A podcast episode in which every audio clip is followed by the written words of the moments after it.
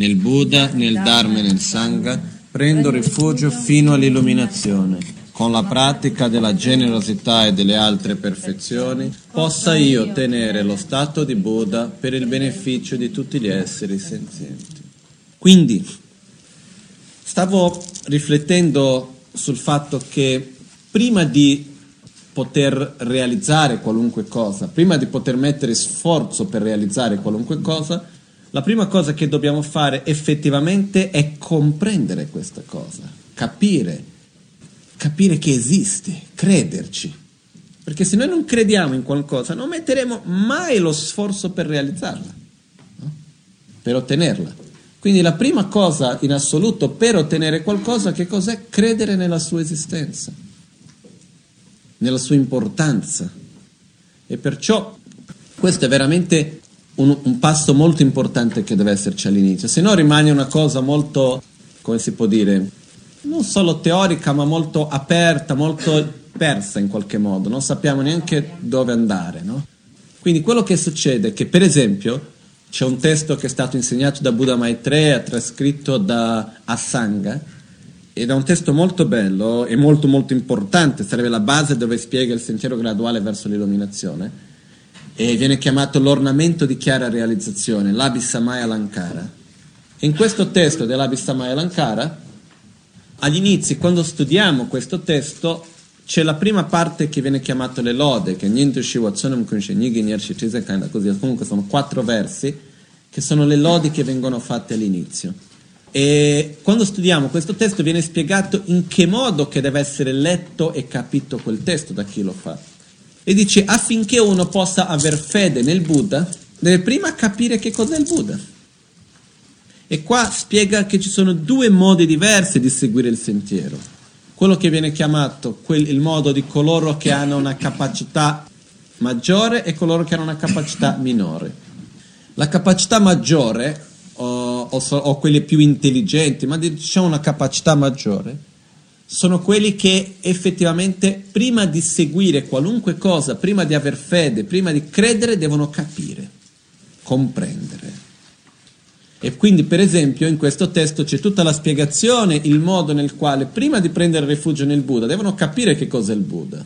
E l'unico modo per comprendere che cosa è il Buddha è realizzando la corretta visione della realtà e capendo in che modo che i fenomeni esistono e così via. Adesso non sto aprendo questo argomento per spiegare questo punto, è per far vedere come che esistono questi due modi. Uno che è tramite la comprensione.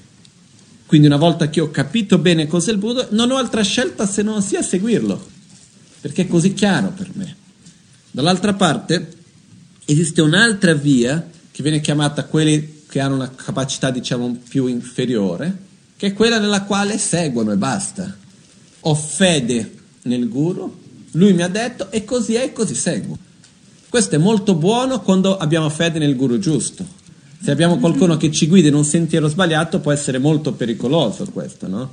Io ieri un po' scherzavo con la Bebel, mi è venuto questo in mente, perché lei stava raccontando che quando era ragazzina, col suo fratello, suo fratello era molto bravo a sparare con le armi di piombo, non so se in Italia ci sono queste arbe con le palottole di piombo, no? E quindi lui cosa faceva? Lei, lei stava lì con una cosettina in mano e lui sparava, metteva la mela sulla testa, lui sparava sulla mela. Ma non solo così, lui la guardava con lo specchio così da dietro e sparava e lei con le cosettine in mano e così via. Quindi io un po' scherzando con lei ho detto, guarda che tu hai sempre avuto questa cosa di devozione e di totale fiducia, meno male che hai spostato dal tuo fratello alla magancia, no? Perché, perché se fosse da un'altra parte poteva essere, questa attitudine può essere un po' pericolosa se va messa nella direzione sbagliata verso qualcuno di sbagliato. No? Comunque, questa è una battuta che ho fatto con lei ieri che mi è venuta in mente adesso. Però il punto è che è importante avere l'attitudine di capire, di comprendere perché se, noi, se qualcosa non rientra neanche nel nostro come si può, continuo mentale, non entra neanche nello spa, nel nostro spazio mentale, come possiamo credere di voler raggiungerlo? Non è possibile. Come possiamo mettere sforzo per raggiungere qualcosa che è lontano da noi ma che non riusciamo neanche ad immaginarla? Okay? Per questo che è importante comprendere Allo stesso tempo è importante anche avere l'umiltà di accettare che ci sono cose che non riusciamo a comprendere ora. Quindi io cerco sempre di tenere una via di mezzo, ossia quello che riesco a comprendere faccio in tutto il modo possibile per comprenderlo. Però sono cose che non riesco a comprendere ora, quindi sono in lista d'attesa. Un giorno potrò, spero di riuscire a comprendere. È come se io sono nella prima elementare e voglio capire la trigonometria. Non è possibile. Sarà possibile un giorno capire? Sì, però prima devo imparare tante altre cose. Quindi ci sono delle cose che è possibile capire? Assolutamente sì No, è come certe volte ci sono delle cose che io ho capito ora, ma che sono come risultato di tanti, tanti, tanti anni di studio, di riflessione, eccetera, eccetera, che vengo a capire dopo. No? Quindi certe conoscenze sono il risultato di tante altre conoscenze che si accumulano nel tempo. No? Quindi quello che accade è che nello stesso modo questo primo capitolo della Bodhicitta, del Bodhisattva Charyavatara, quello che ci sta facendo è creando familiarità con la bodhicitta, cercando di spiegarci che cos'è la bodhicitta, questo stato mentale. Che cos'è? Quali sono le sue qualità? In modo che possiamo creare familiarità e perciò desiderare raggiungerlo, in modo di poter mettere lo, sta- lo sforzo per raggiungerlo. Questo è importante. Ok? Quindi per qualcuno di noi può sembrare un po' come ma che stiamo qua a fare a parlare di uno stato mentale così evoluto quando siamo ancora lì alla prima elementare. Quello che avviene è che è molto importante per noi avere un obiettivo di cosa vogliamo raggiungere, avere come minimo nella nostra mente una aspirazione per essere qualcosa che non siamo ancora. È importante avere questo obiettivo nella nostra mente. Quindi quello che succede è che è come dire, ok, sono al passo numero uno, voglio arrivare al 100.000. Quindi qual è l'utilità di parlare del 100.000? È perché se no io alla fine rimango sempre qua, vicino a me, invece devo avere un'aspirazione di cosa voglio raggiungere, perché io so che sono al passo 1, che voglio raggiungere il 100.000 e so che tra l'1 e il 100.000 c'è il 2, 3, 4, 5, 6, 7, 8, eccetera, eccetera. Però io so dove voglio andare, cosa voglio raggiungere. In altre parole, è dire, come quando sono i bambini che si crede, cosa vuoi essere da grande, no? È un po' come chiedere interiormente cosa voglio diventare, come vorrei essere io interiormente. No? Come, come Dragoni mi diceva, la prima cosa che dobbiamo fare per realizzare qualcosa è desiderarla e non riusciremo mai a desiderare qualcosa se non la capiamo, se non è nel nostro continuo, non è nelle nostre conoscenze. Quindi questo stato mentale di grande amore e compassione verso tutti gli esseri, chiamato bodhicitta, in questo momento lo abbiamo? Io non posso dire per ognuno di voi. Magari sì, magari no. Caso non lo abbiamo, quello che facciamo è semplicemente dire ok, lo voglio raggiungere e sviluppare l'aspirazione per ottenerlo. Questo è quello che viene fatto tramite il primo capitolo. Poi dal secondo capitolo in poi è ok, Vuoi raggiungere la bodhicitta e l'illuminazione per beneficio degli esseri? Come fare? E ci sono tutti i passi di come fare questo. Ok? Quindi il dodicesimo verso siamo nella parte nella quale parla dei benefici della bodhicitta, usando degli esempi, quindi delle metafore. Questo è il verso 12, parla dell'esempio che darà dei frutti costanti, dei risultati costanti.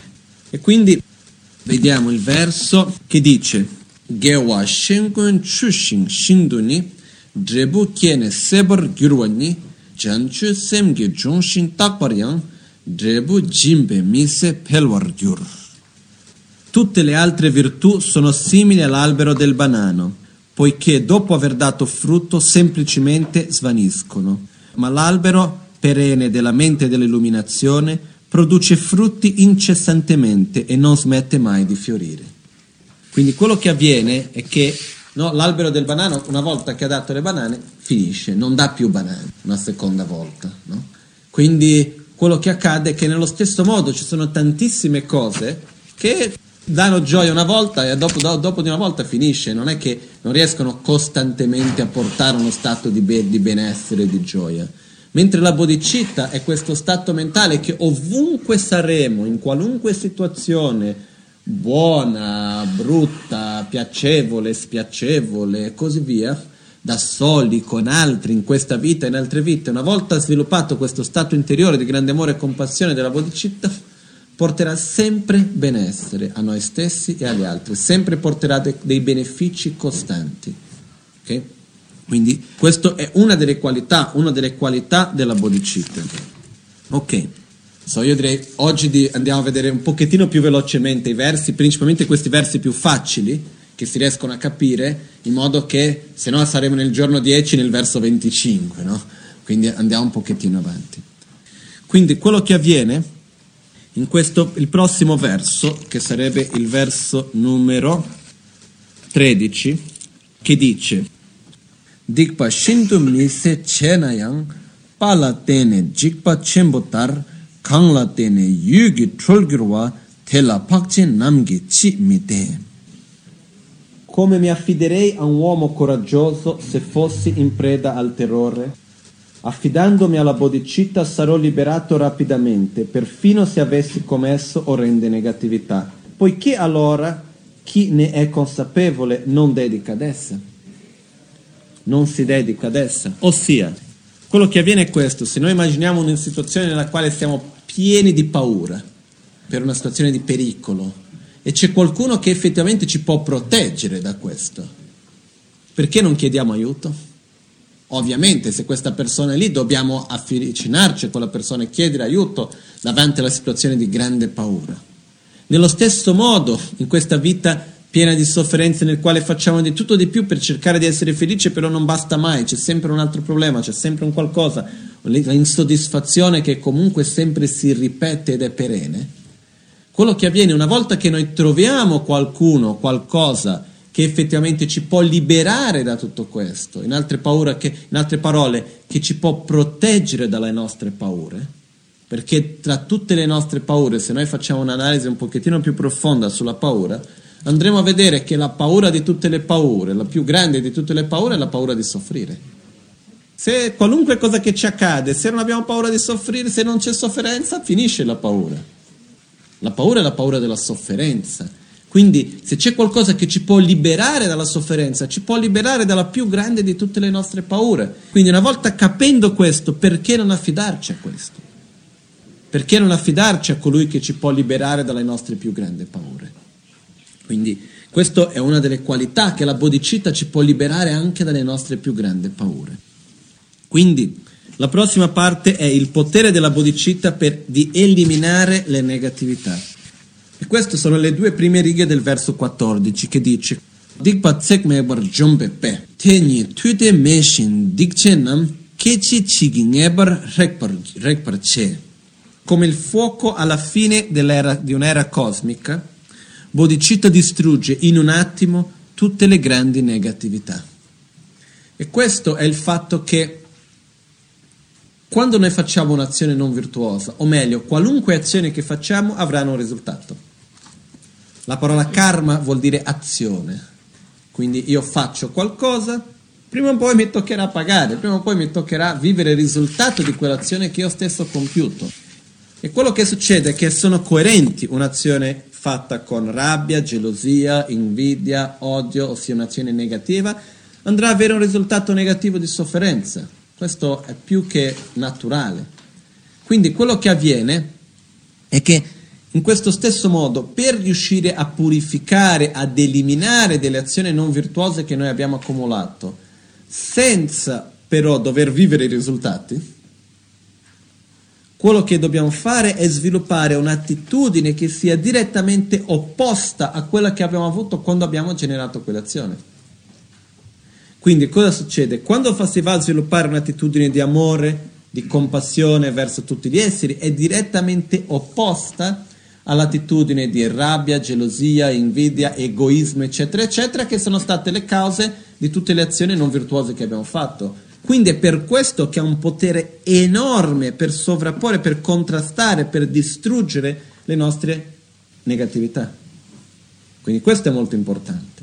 Quindi anche pensando a un beneficio unicamente nostro personale, quello che succede è che se noi non riusciamo a purificare il nostro stesso karma negativo, possiamo fare mille meditazioni, pensare mille cose, però comunque ci toccherà vivere delle situazioni che sono senza via d'uscita, no? È come c'era una volta uno dei principali discepoli di Buddha, che era Monganaliputra. Sai, quando c'è l'immagine di Buddha con due monaci a fianco, no? E Monganaliputra un giorno era, uh, aveva tante capacità di fare le cose magiche, per dire, lui sapeva scomparire, sapeva fluttuare, sapeva fare le magie di illusionismo, mille cose di questo genere, no? Era molto bravo in queste cose. E un giorno andò in una terra lontana dove erano completamente contro i buddisti. E per qualche ragione si è trovato in mezzo a questa situazione dove l'hanno preso di mira a lui e l'hanno picchiato tantissimo. Ma proprio è tornato tutto rotto, completamente rotto. No? Quindi quando è arrivato lì, tornato veramente molto molto male, e l'hanno picchiato pesantemente, e hanno chiesto a lui gli altri, cosa hai fatto? Cosa è successo? E ha detto, eh, mi hanno picchiato. E ha detto, e perché non hai cominciato a volare? Hai fatto qualche delle tue magie? Hai fatto qualcosa di questo genere? E lui ha detto, quando il tuo karma ti becca non c'è modo di scappare. No? Quello che succede, quando il tuo karma ti becca non c'è modo di scappare, anche con la bodhicitta. Quello che succede, per questo che si deve purificare quello che c'è prima, prima che avvenga quello che succede è questo, è un, è, un, è, un, è un, processo di purificazione, non è che sviluppi la bodhicitta e purifichi tutto il in una volta sola, no, è un processo e con la bodhicitta si va piano piano, diciamo che se adesso senza riusciamo a purificare uno, con la bodhicitta si riesce a purificare 100.000, abbiamo qualche miliardi, piano piano si va a purificare, in quel senso lì.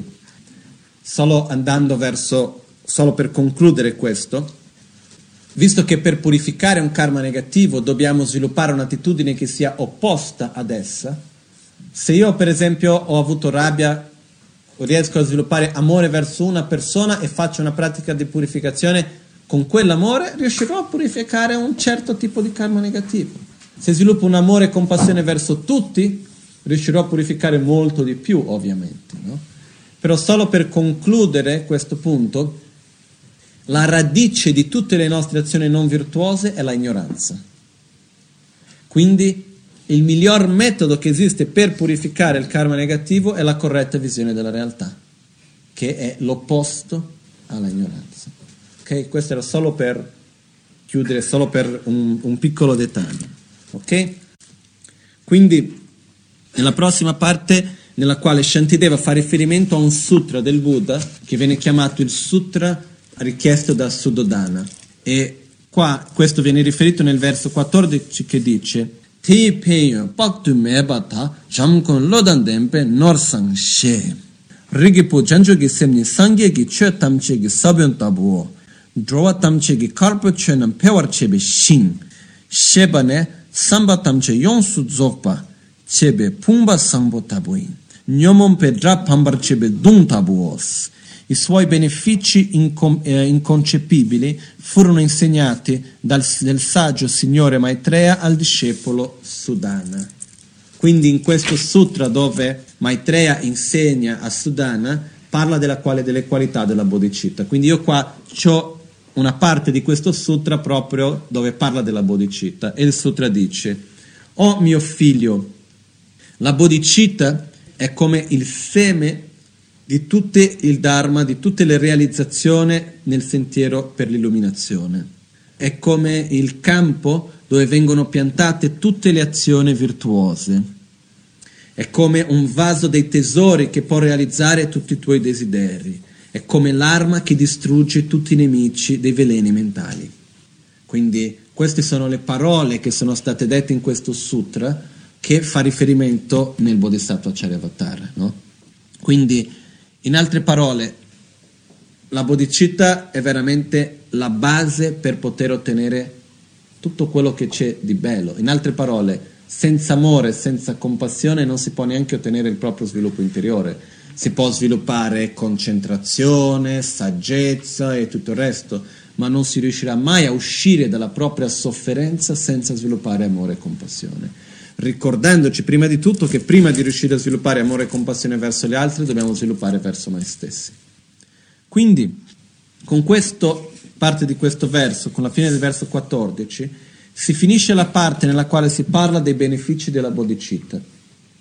E mi viene in mente una breve storia prima di continuare, che è la storia che tanti di voi la conoscete già, però tanti anche non la conoscete, che è la storia che per me è molto significativa di un maestro chiamato Asanga. Asanga fu uno dei più importanti maestri all'interno della storia del buddismo, uno dei più saggi maestri nella storia del buddismo. E lui, dopo aver studiato tutta la filosofia, eccetera, eccetera, essere un grande erudito, ha detto no, io devo meditare per realizzare ciò che ho imparato, non basta unicamente la conoscenza intellettuale. No? E andò a meditare per sviluppare l'amore, quello che viene chiamata tramite la pratica di Buddha Maitreya. Buddha Maitreya la personificazione del grande amore. E andò in una caverna a meditare, si passarono tre anni, non ha avuto nessuna realizzazione. Quindi ha detto, me ne vado, che sto a fare qua. Quindi scende dalla caverna, mentre sta scendendo per andare verso il villaggio, vede davanti a sé una signora anziana che aveva un piccolo pezzo di metallo nella mano con un pezzo di cotone nell'altra che passava il cotone nel metallo consumando il metallo e a fianco a lei c'era un, un contenitore pieno di aghi e ha chiesto alla signora ma signora che stai facendo no? E lei disse no io sto consumando il metallo per creare degli aghi. E ha detto però che determinazione che c'ha questa signora per fare degli aghi, che cosa sono tre anni della mia vita, non sono assolutamente nulla tre anni della mia vita per sviluppare un grande amore quando questa signora ha questa determinazione per fare degli aghi, no?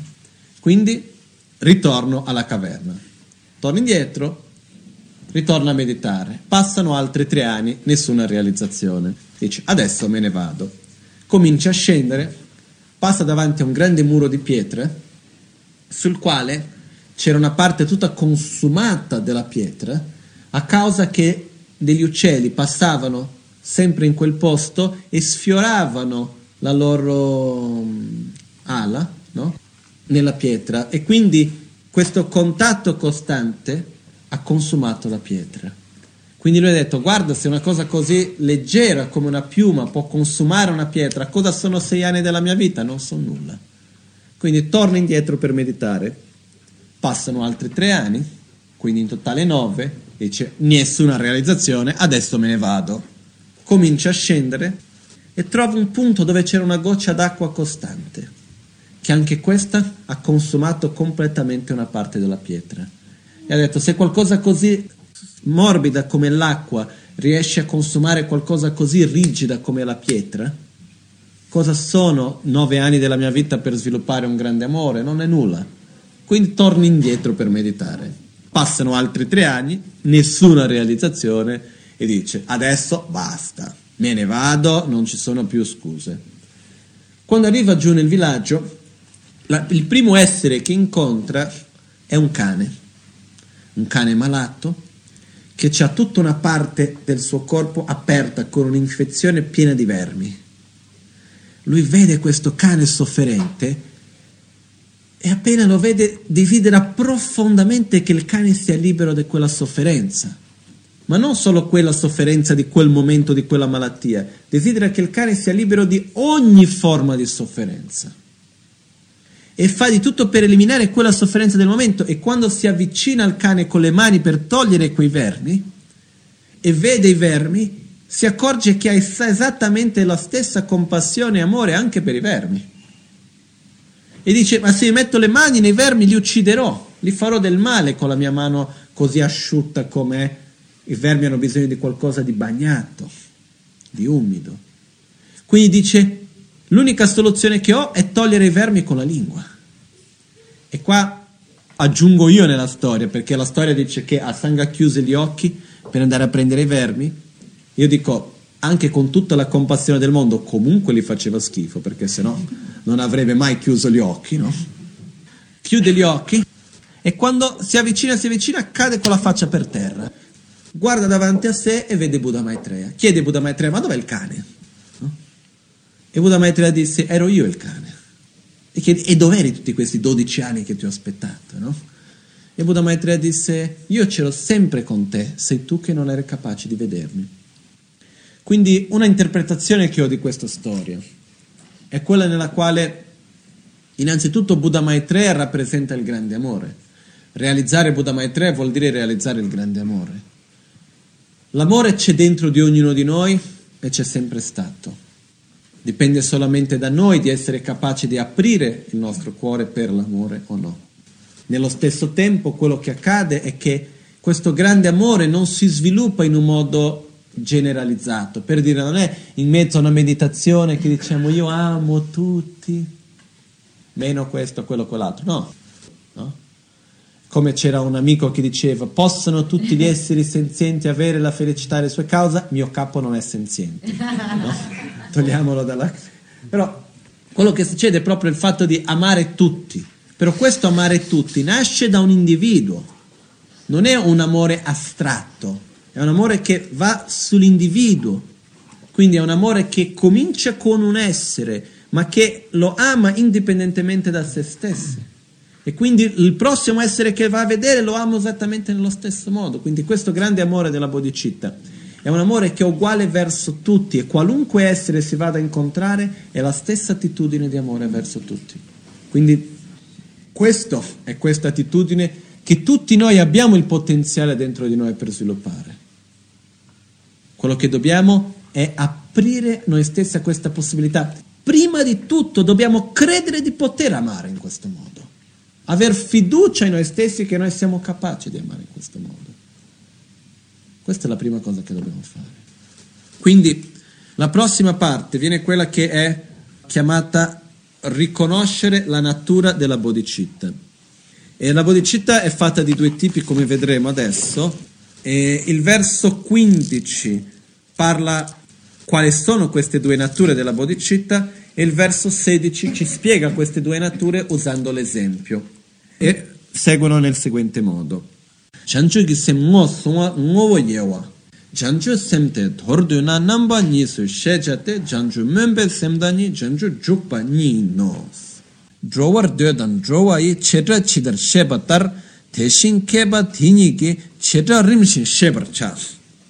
In breve, la mente dell'illuminazione dovrebbe essere compresa come di due tipi.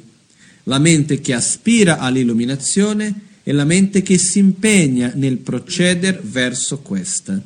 Come si comprende la differenza tra il desiderio di andare e l'essere già in cammino, così chi è saggio dall'altra parte comprende la distinzione che c'è tra le due, ossia una cosa è io che io dico, io voglio andare a bene. Sì, voglio andare a bene. L'altra cosa è che mi alzo, comincio a camminare e dico voglio andare a bene.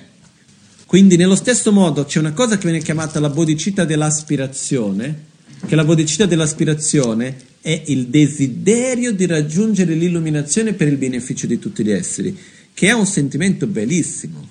Mentre poi dopo c'è quella che viene chiamata la bodhicitta dell'impegno, che è effettivamente la bodhicitta che è il desiderio di raggiungere l'illuminazione per il beneficio di tutti gli esseri, però praticando le prese perfezione, praticando la generosità, la moralità, la pazienza, lo sforzo entusiastico, la concentrazione e la saggezza.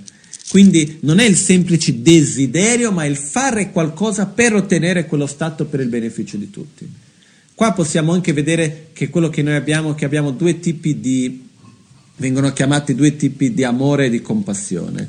Quello che viene chiamato l'amore passivo e l'amore attivo, o la compassione passiva e la compassione attiva.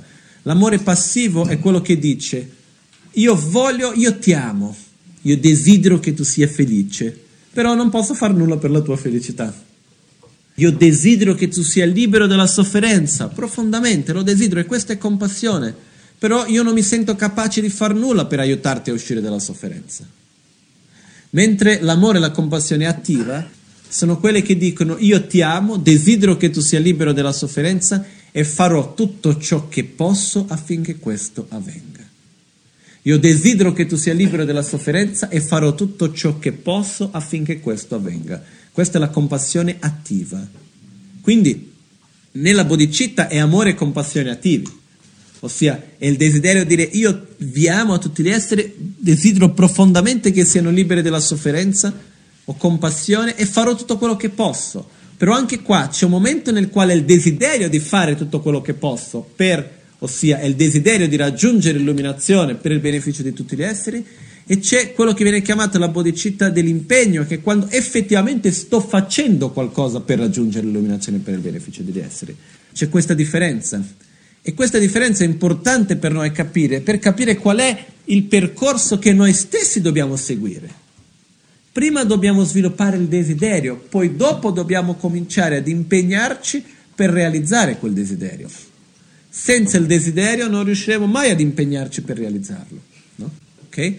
Quindi vengono chiamate la bodhicitta dell'aspirazione e la bodhicitta dell'impegno. Volendo possiamo passare delle ore parlando delle due bodhicitte, la differenza tra di loro, dove comincia una, dove comincia l'altra, eccetera, eccetera. Però non voglio entrare in questi mille dettagli ora perché secondo me diventa troppo, troppi dettagli e poi ci fermiamo solo su questo. Quindi quello che dice che il verso 17 che parla dei benefici della bodhicitta dell'aspirazione, che dice.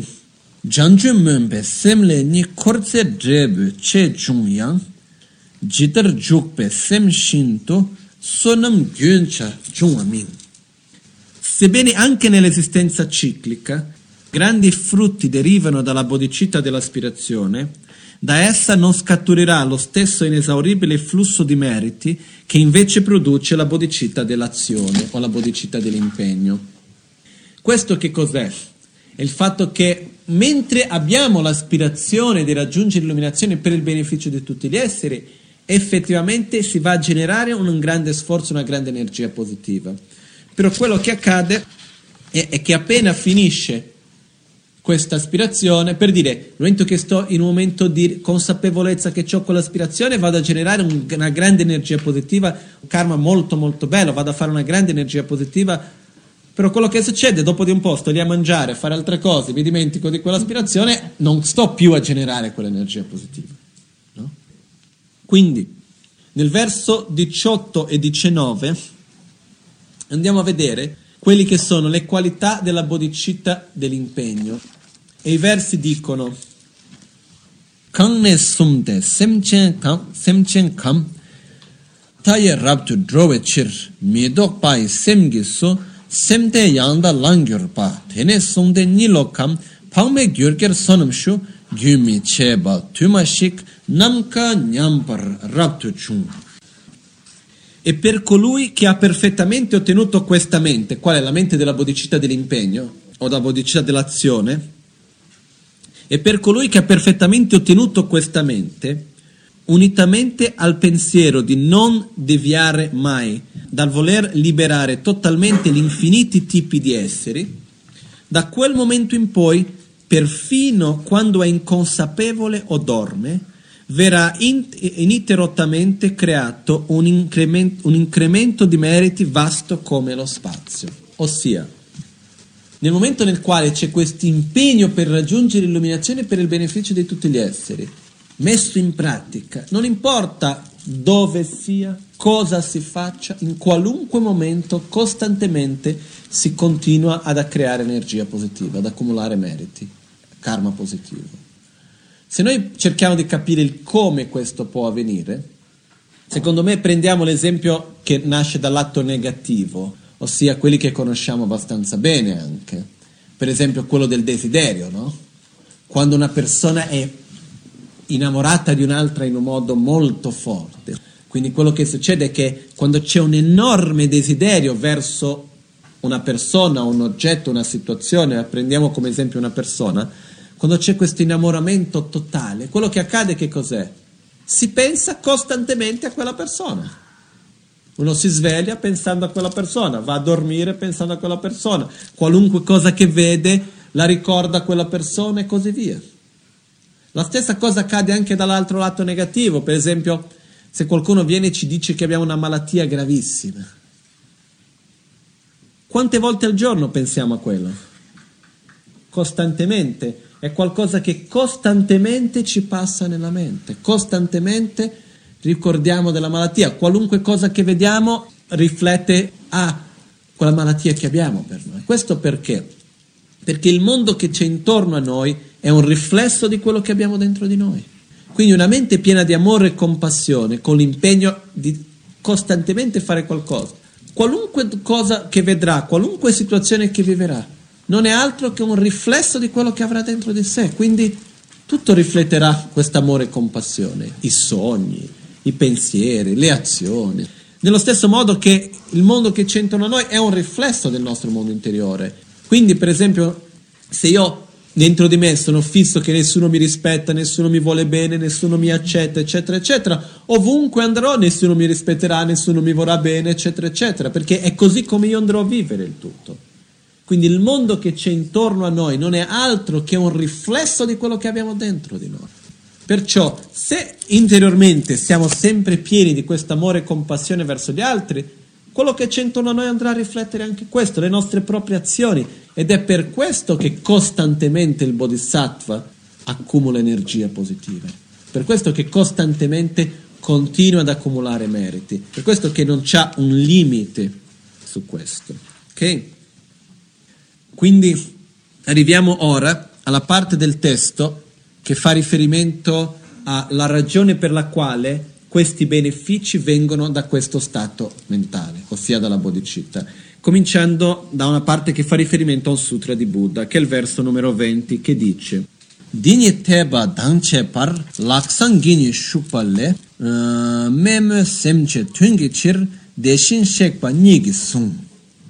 Ciò viene asserito attraverso validi ragionamenti dallo stesso Tathagata nel sutra richiesto da Subahu, per il beneficio di quanti sono inclini verso il veicolo minore.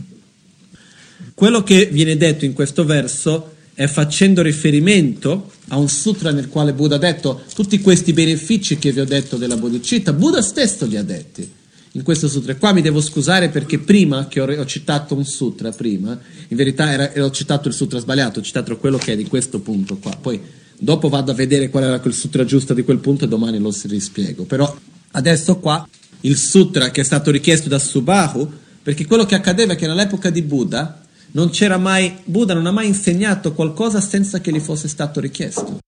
Anche per questo che non c'è il proselitismo nel buddismo, no? Quindi non è che Buddha andava da qualcuno e ha detto, oh, è tu qui, tu devi capire questo, vieni qua, ti spiego. No, al contrario, qualcuno veniva, faceva una domanda e Buddha spiegava. Quindi qua in questo sutra Buddha dice a Subahu, oh, oh mio caro figlio, la bodhicitta è come il seme dal quale nascono tutte le realizzazioni del sentiero verso l'illuminazione, in altre parole, da quale nasce tutto il Dharma del, di Buddha. Per questo che è importante tenere conto della, dell'originale, perché ogni traduzione va infatti in un modo diverso. Juksem dinyo peda deda dembar tebe rigi chebar chancho ge semba lasam ge shube dole teshin sheba nigi son so kange chendo nyendo rik mange ba kache so gya chenbo sokpa la jikshin tekpa chenbo la sem logne nyendo ge jancho tendo nyerwa memba la mebe semche ge tungi chirte membala ne membala me membala me ba dokte tekpa chembo la chirtu sonso quindi il sutra qua dice un sutra un po' più difficile da capire e dice chukpe semni penyo teta da demba tebe riba dan cheba chanchu semba laksam gi shube dole. Deshin sheba nigi sonso così è stato detto dal Tathagata. Kangi chetu kangi che do nyento rik mange ba kachi so gya chenbo soba la jikshin tekpa chenbo la sem lokne nyento gi chan nyento gi chan chup tuntu nyerwa memba la möbe semchen gi tungi chirte memba möbe done tekpa chenbo la kwebe chirtu sonsos quindi quello che avviene è che in questo sutra Buddha parla dei grandi benefici della bodhicitta per il fatto di coloro che erano, qua, qua in commentario non, non, vengono citate le parole precise del sutra, però quello che viene detto è che era un sutra nel quale Buddha parla dei grandi benefici della bodhicitta, perché? Perché c'erano dei discepoli che avevano paura di tutto il lavoro del sentiero del bodhisattva, per tutta l'accumulazione di merito che c'era da fare, diceva, ma sarò io capace a praticare così tanta generosità e seguire tutto questo sentiero e così via. Quindi per incentivare, per, per dare coraggio a questi discepoli, Buddha spiega in questo sutra i grandi benefici della bodhicitta stessa. Okay? Qua nel commentario che ciò non, viene, non, vengono citate esattamente le parole precise del sutra, no? in questo commentario che io ho.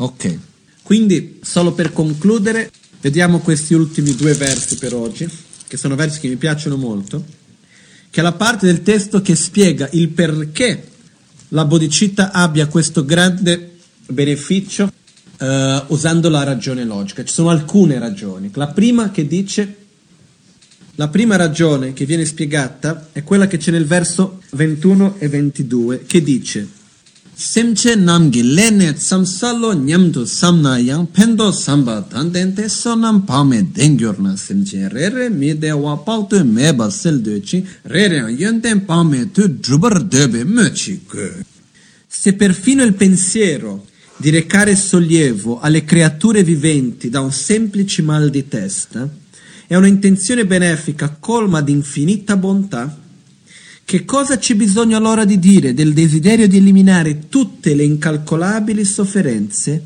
e che ognuna di loro possa ottenere infinite buone qualità? Quindi, quello che avviene è che se noi pensiamo al semplice che il semplice fatto di desiderare che ogni, che ogni essere sia libero da un semplice mal di testa abbia già un beneficio infinito, quindi vada già a accumulare una quantità di energia positiva infinita, immaginiamo il desiderio di che ogni essere sia libero da qualunque forma di sofferenza per sempre, è qualcosa che non si può neanche calcolare. E questo anche ci riporta a una pratica di meditazione, ma non solo di meditazione, anche nella vita di tutti i giorni, mentre stiamo a fare altre cose, che è molto bella, che rientra nella pratica chiamata il Tonlen, dare e ricevere, che è quella, per esempio, quando abbiamo un mal di testa, invece di stare lì unicamente al ah, mio mal di testa, voglio che vada via, uno può in quel momento pensare e dire, possa, possano tutti gli esseri che abbiano mal di testa essere liberi dal loro mal di testa tramite il mio mal di testa. Quindi non stiamo chiedendo che il nostro mal di testa diventi più grande, eh? stiamo dicendo tramite questo dolore che sto già vivendo, possa questo eliminare il dolore di tutti gli altri esseri che abbiano lo stesso dolore. Quindi quando abbiamo un problema, una difficoltà, qualunque cosa che non ci piace, possiamo in quel momento dire possano tutti coloro che hanno questo stesso problema essere liberi del problema tramite quello che sto vivendo ora. Quindi questo è un modo per innanzitutto accumulare energia positiva e sviluppare la bodhicitta. Però si dice che già questo ha un beneficio infinito. Immaginiamo desiderare che ogni essere sia libero da qualunque forma di sofferenza e che abbia uno stato di benessere perenne. Quindi questo veramente ha un beneficio incalcolabile. Poi nei prossimi versi ci sarà il punto nel quale spiega anche che il semplice beneficiare un essere i meriti, l'energia positiva che si va a accumulare in beneficiare un essere è maggiore che quella di fare offerte per tutti i Buddha delle dieci direzioni. Quindi immaginiamo quello di beneficiare tutti gli esseri. No?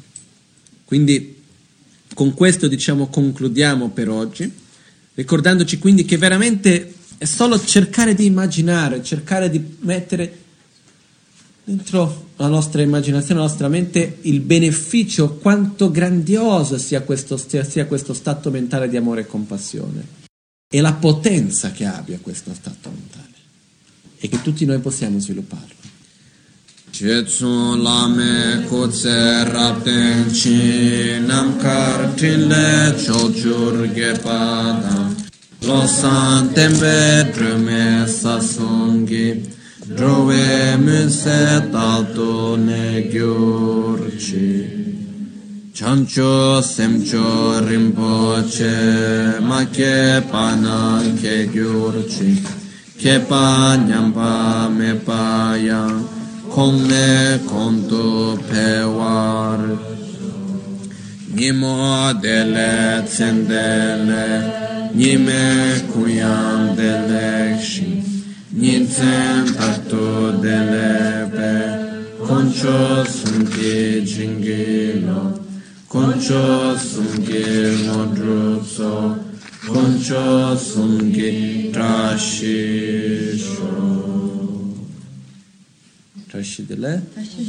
Buon appetito.